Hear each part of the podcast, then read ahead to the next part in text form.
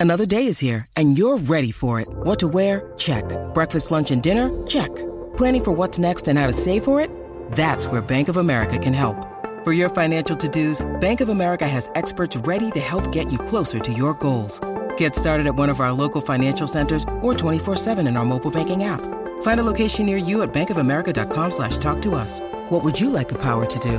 Mobile banking requires downloading the app and is only available for select devices. Message and data rates may apply. Bank of America and a member FDIC.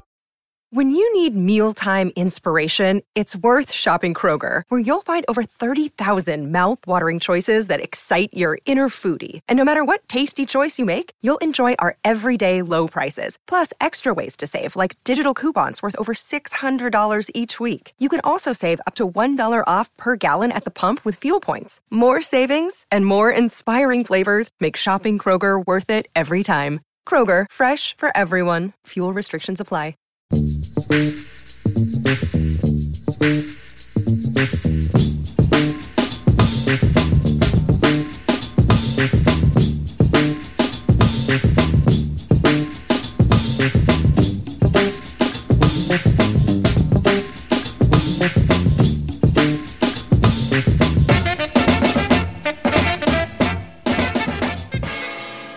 Welcome back to Broad Street Linc'd-In.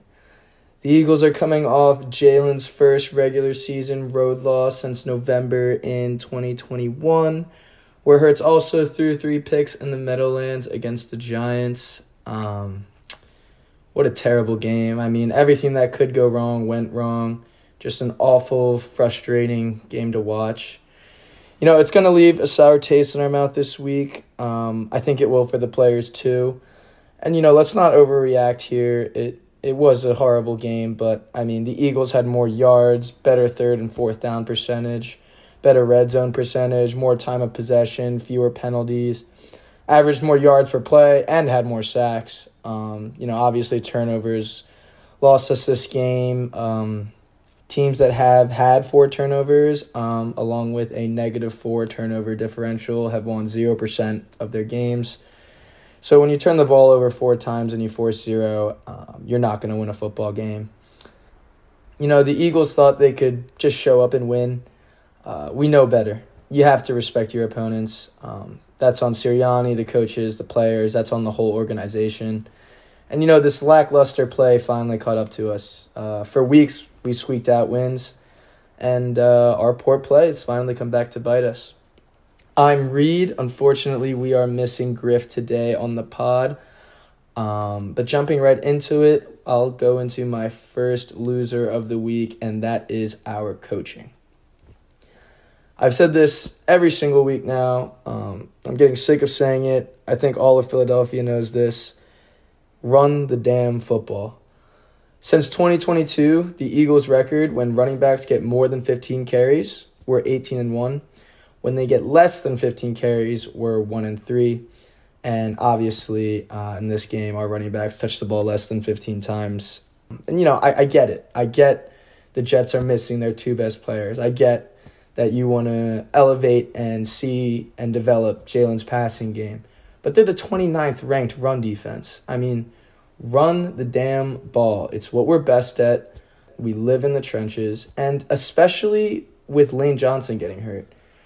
Driscoll, you, we know he has shortcomings as a pass blocker, and yet we continue to have Jalen drop back. And almost even worse, we gave Driscoll no help.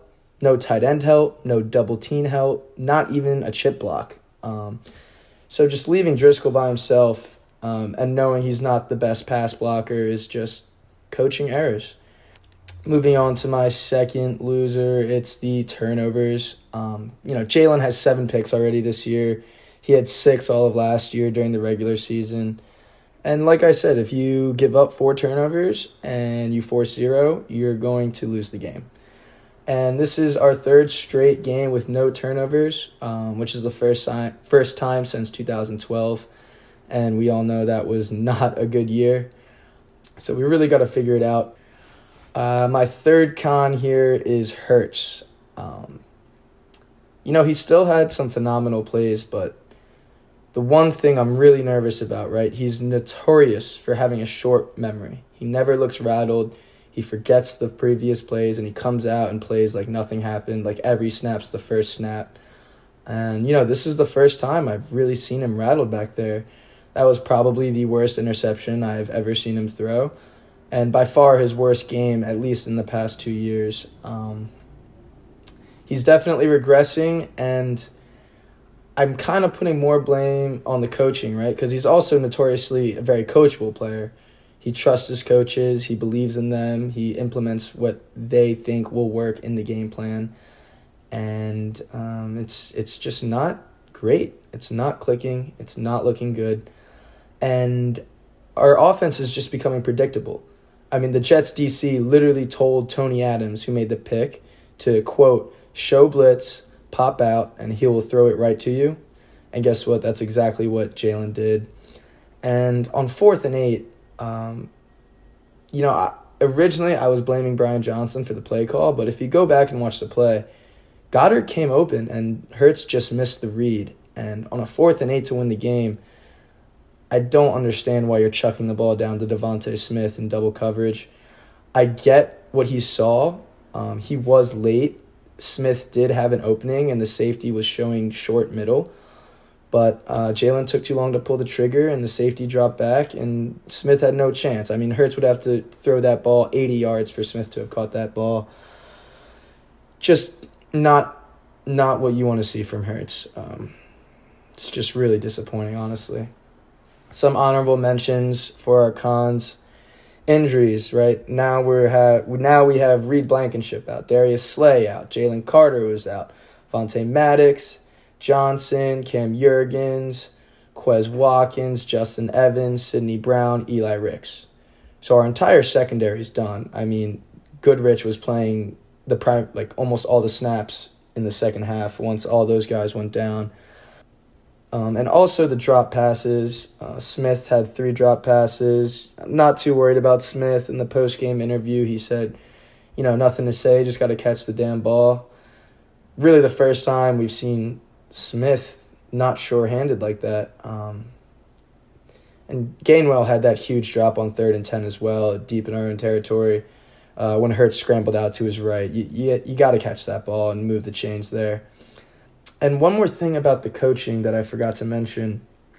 You know, I don't understand why we came out passing at that end of that second to last drive. You know, why don't we just run the clock down and punt the ball to Zach? I mean, we might, if we get first downs, we don't even have to give it back to him. But why not give Zach Wilson less than a minute to drive down the field with no timeouts, the way our defense had been playing?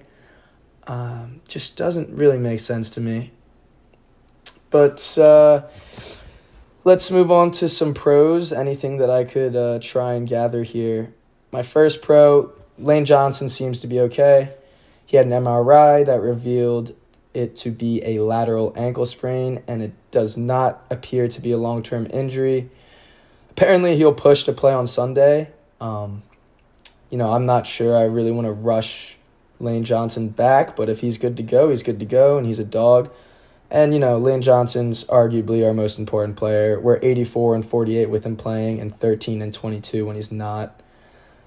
Uh, my second pro, I have Haason Reddick since getting his cast off of his hand. He has 16 pressures, five and a half sacks. He is now the sack leader in the NFC East. Great um, to see him back and full, fully healthy. And my third pro, look, I know it's against Zach Wilson and the and the Jets offense, but our red zone defense was impeccable. Uh, gave up no touchdowns, right? I mean that last touchdown we intentionally gave up. Um, but yeah, some honorable mentions. You have to mention AJ Brown, first Eagle ever to go four straight games over 125 yards. But you know, when he stopped running, uh, costing us that touchdown, I've seen that the past few weeks, and I just I'm not sure what's going on there. I'm not sure if it's a lack of effort or he just has the mentality going in on certain plays he's not going to get the ball. But that's why I didn't put him in my pros because it's just you know obviously he still had a monster game, but if he kept running on that one play and got us that touchdown, you know, it could have been totally different game. And my second pro is that the Niners lost. Um, you know, we still might have thrown away home field advantage if it comes down to it. But, um, you know, it kind of feels like college football this year. There's no juggernaut. Uh, Niners went down, we went down. The Bills almost lost to the Giants. So yeah, we we need to figure it out. And look, I I know it's miserable and it's sad after that disgusting performance, but let's not overreact too much here. Um, we we really still did win that game in every aspect besides turnovers in the win column, which might be most important. But you know, we we have a chance here to rebound going into this gauntlet stretch of Dolphins, Commanders, and I'm not sure the exact order, but uh, Bills, Chiefs, Niners, Cowboys, and I hope this lights a fire under the boys and you know gets gets them ready to play, and playing with some heart because they did not show up last Sunday. They showed no emotion and it was miserable. So, you know, let's let's get right this week. Um, I really think we're gonna have a statement game in Miami. Uh, I th- I think we're gonna play with pride, with heart, as we usually do. Um, let's start this let's start this gauntlet off with a bang and uh, send the Dolphins home. But uh, thank you again for tuning in, and as always, go Birds.